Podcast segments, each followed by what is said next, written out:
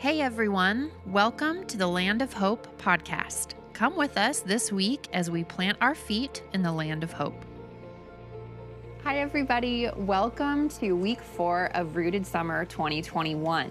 We're still in John. We're trying to read John four times this summer, and we are back in John chapters one through seven. Now, last time we went through John, I used the New International Version, and this time through John, I am reading and actually mostly listening in the message version. And so I'm going to be preaching today out of the message version, and we're going to be in John 3, verses 22 through 30. So if you can turn in your Bibles, um, you can read in the message version, you can read in whatever version you'd like. Um, and we're going to start here looking at John the Baptist as he is baptizing with his disciples, and Jesus is baptizing as well. It says, after this conversation, Jesus went on with his disciples into the Judean countryside and relaxed with them there. He was also baptizing. At the same time, John the Baptist was baptizing over at Aenon near Salim, where water was abundant. This was before John was thrown into jail. John's disciples got into an argument with the establishment Jews over the nature of baptism. They came to John and said, Rabbi, you know the one who was with you on the other side of the Jordan? They're talking about Jesus the one that you authorized with your witness, well, he's now competing with us. He's baptizing too, and everyone's going to him instead of us. Okay, so this is setting the scene for us. So, John has seen Jesus and he has said, This is the Lamb of God who takes away the sins of the world. He has said publicly that Jesus has been baptized with the Holy Spirit and that God is well pleased with him, that this is God's son. So John has attested to the fact that Jesus is Messiah. And after this happens, now they're both baptizing, okay, this baptism into repentance that John had started and Jesus was doing now, okay? And so this is what's happened. So John's disciples are now upset because they're saying, Do you know that guy that you lent your name to? That you said, he is the Son of God. Here's the Lamb that takes away the sins of the world. You know, you kind of did him a solid, this guy, they're talking about Jesus. He's now baptizing, and everyone's going out to him instead of coming to us. Okay, and so this kind of, there's this sense of, for, for John's disciples, this competition with Jesus and with the disciples of Jesus who's having more people baptized, who's not, who are people listening to, you know, and they're seeing the ministry, the kind of popular ministry that they were a part of, losing its popularity and losing its kind of center stageness and that that is kind of being stolen by Jesus and his disciples. This is the way that John's disciples are seeing it. I think, I mean, obviously there's a sense of competition here. Um, even though we're talking about things of God, and of course we should all be like, yay, people are being baptized, right? But they take it personally. They're not coming to us to be baptized, they're coming to this guy, right? And it's frustrating, okay? And I think it also belies this lack of focus on what they are meant to do. Because I know that when our focus is on what God is asking us to do. And that is the measure of success for us. We talked about this last week. Success is radically doing God's will. If we're focused on radically doing God's will, then we celebrate when other people are successful, right? Because we have peace that we are doing what God has asked us to do. And so I would say that John's disciples have a lack of focus on what they're meant to do. So maybe the the excitement and the prestige of kind of being popular or being the people that Judea is coming to has usurped just the joy of obeying or the joy of being a part of what God's doing. So they're now seeing it from this lens. There's a lack of focus. They've become distracted from what they were originally doing. And then thirdly, they have this they they are unable to recognize who Jesus is. So to them, it's like, well, John's baptizing and Jesus is baptizing, and now people are going to this new guy and they're not coming to us, but they are not able to recognize kind of the glory and the power, the specialness of Jesus being there. And that is what John will try to teach them in these following verses. So let's continue. Um, so in verses 27 through 29, it says, John answered, It's not possible for a person to succeed. I'm talking about eternal success without heaven's help. And I think that's such a profound statement because what he's saying is that things that last are built by God.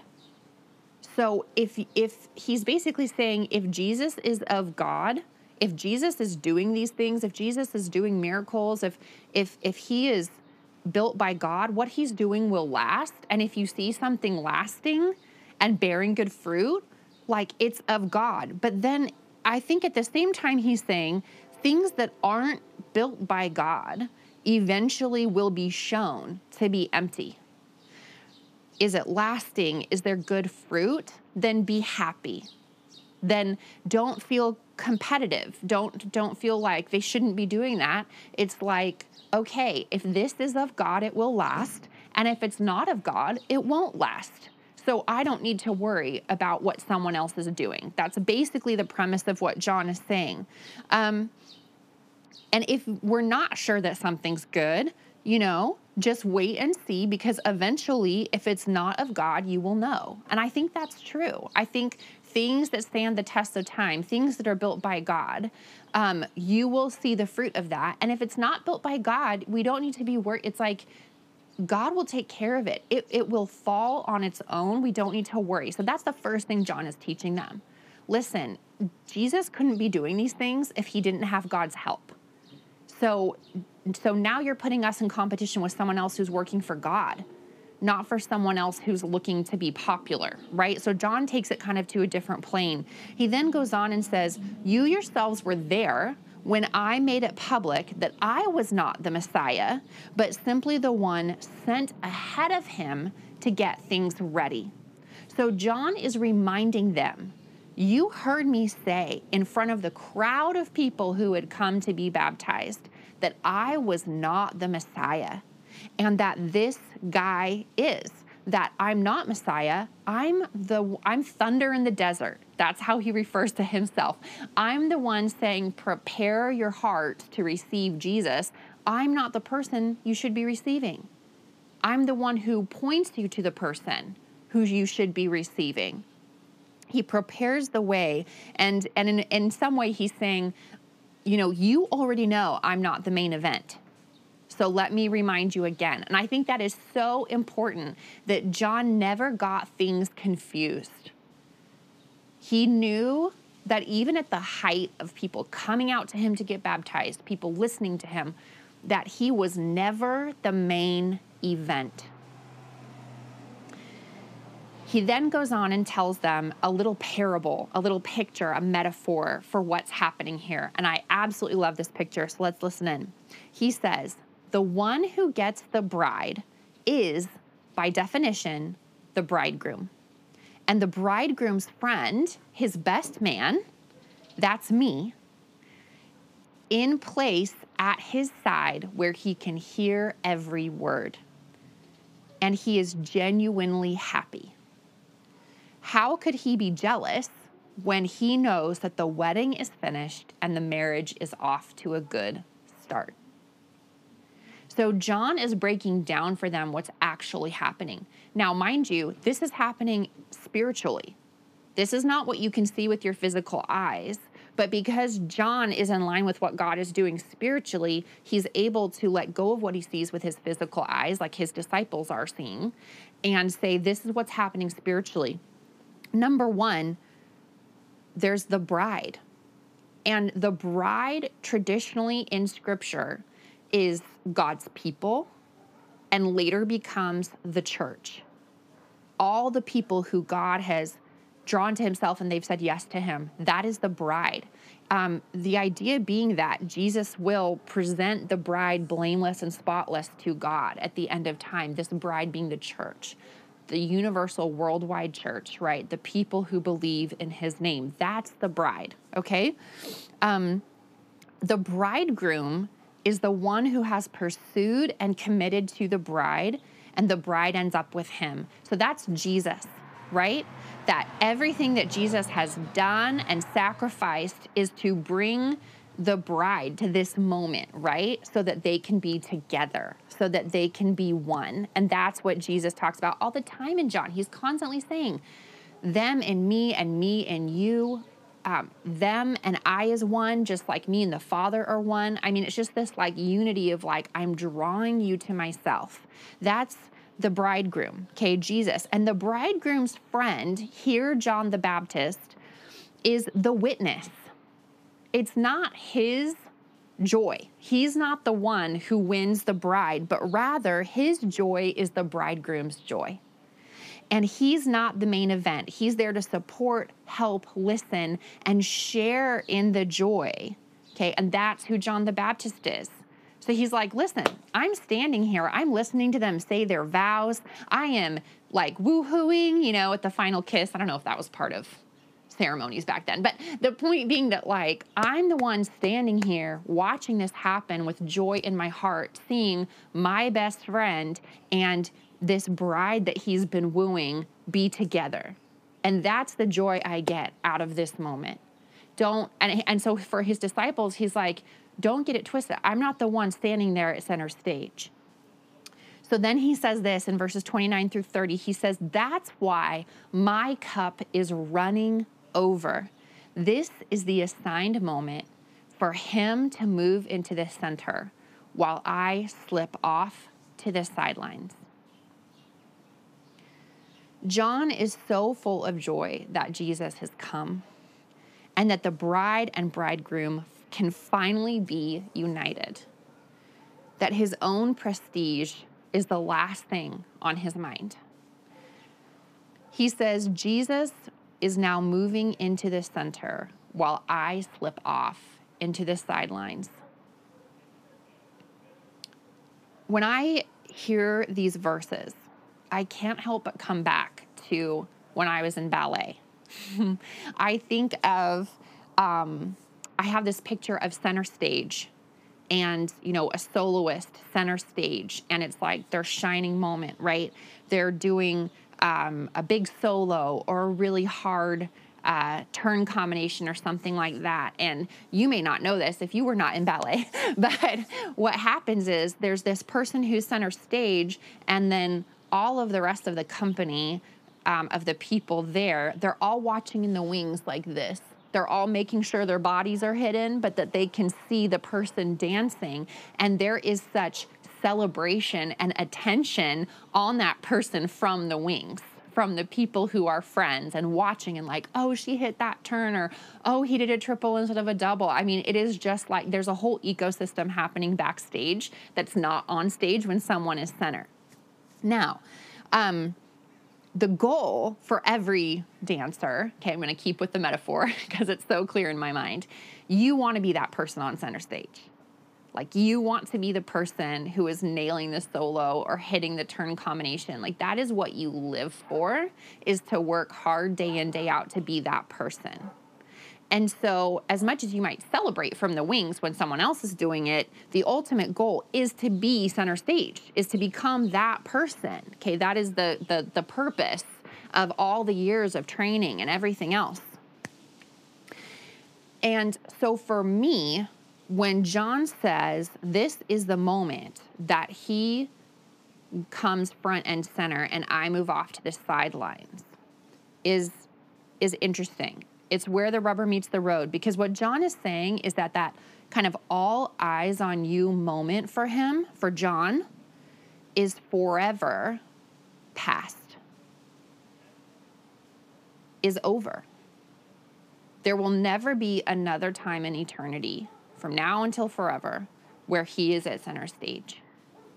From here on out, it is all Jesus. His role was to prepare the way for the main event. And now the main event is here. So, this position for him, and really for all of us, once we've made Jesus king and said, I believe in you, you're Lord of my life, it, this position of going off onto the side and having Jesus center stage, that position becomes permanent and eternal. There will never be another time where it is appropriate for us to come center stage and for Jesus to be auxiliary. He's always meant now, from here on out, to be center stage in our lives. And so, the wrestling with once I've surrendered to Jesus, there will never be, come again a time where I'm the main event that everyone comes to see. Taking on that attitude of John the Baptist, that is really hard to wrestle with because our world, the Darwinian viewpoint of our world, is that there should be some kind of success or um, achievement or bestness where the best and brightest become center stage in our world. And what John is saying is when things are working properly, he comes center, he com- becomes best and brightest, and people don't notice me so much anymore. So, when that happens, when Jesus comes into my life and I submit to him, I back up. I humbly take my place as the bridegroom's friend, as the buddy in the wings, cheering on, supporting, celebrating, preparing a way for, helping to prepare, whatever else. But now Jesus is center stage, and us celebrating what he's doing is the main event. Us celebrating Him, that He is here. That is the main event. And we partner with Him, we support, we celebrate Him being center stage. This is a really hard pill for me to swallow. Like, I'll, I'll say it again and I can't, I won't stop saying it. It's a hard pill for me to swallow because I want to be center stage. I just want to be center stage for Jesus. Do you hear what I'm saying? like it's not it's not that I don't want him present. I just still want to be successful, but with him as my I don't know, man, stage manager? like describe it however you will. Whatever metaphor works for you, okay? but if I say what John has said, that he comes center stage and I can go off into the sidelines I often will say that because I know I should, but not because I'm overcome with joy at the thought of Jesus being center stage and me, you know, being the bridegroom's friend. I really want to understand how much higher and greater Jesus is. How in our lives and in our city, in our neighborhoods, how He is meant to take center stage. How I can celebrate, support, prepare the way for that, and not be the main event myself. So, this is my prayer today is Lord, would you give me revelation? Would you open my eyes and open my heart to the joy of celebrating you. That you're here with us and you're ready to receive your bride. That my position as you increase and I decrease would become such great joy to me. Would you show us your humble way? And would you guide us to follow your example of meekness and surrender? Because Jesus when He asks us to surrender, He is not asking us to do anything He has not first done. So, here are the prayer points for us today that if you were with us this morning at our house for worship and prayer, we prayed through. Here are the prayer points. Pray that Jesus would show us who he is afresh and that our cup would run over with joy because that is what propelled John to be obedient, to have his mind right around who Jesus was. It was that joy, that revelation. Two, pray that the Holy Spirit would enable us to humble ourselves and take our place with Jesus at center stage. Because I don't believe from willing it to happen, we can humble ourselves. We literally have to ask God to help us and say, Would you humble me? Holy Spirit, would you empower me to be humble and see things as they really are? And then three, pray that the bride and the bridegroom would be united. So we're praying that all who are ready would come to know Christ because that is where our joy and his joy is made complete. So today, as you're reading in John, as you've heard this message, I'm sure there are parts of it that kind of came up for you or made more sense to you.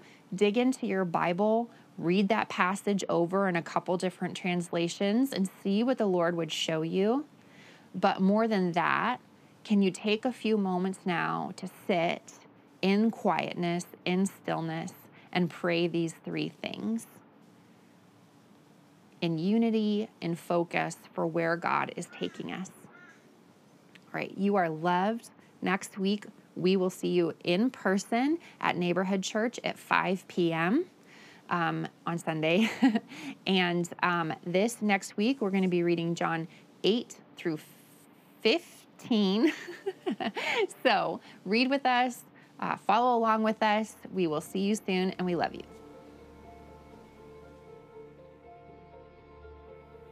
Hi, thanks for tuning in today. I'm Paul, one of the producers of the Land of Hope podcast. If anything that you heard moved you or touched you in any way, we'd love to hear about it. So please head on over to discoverhope.org/connect and connect with us. And if you'd like to support the podcast or even sponsor the podcast, just head on over to discoverhope.org/giving. Thanks.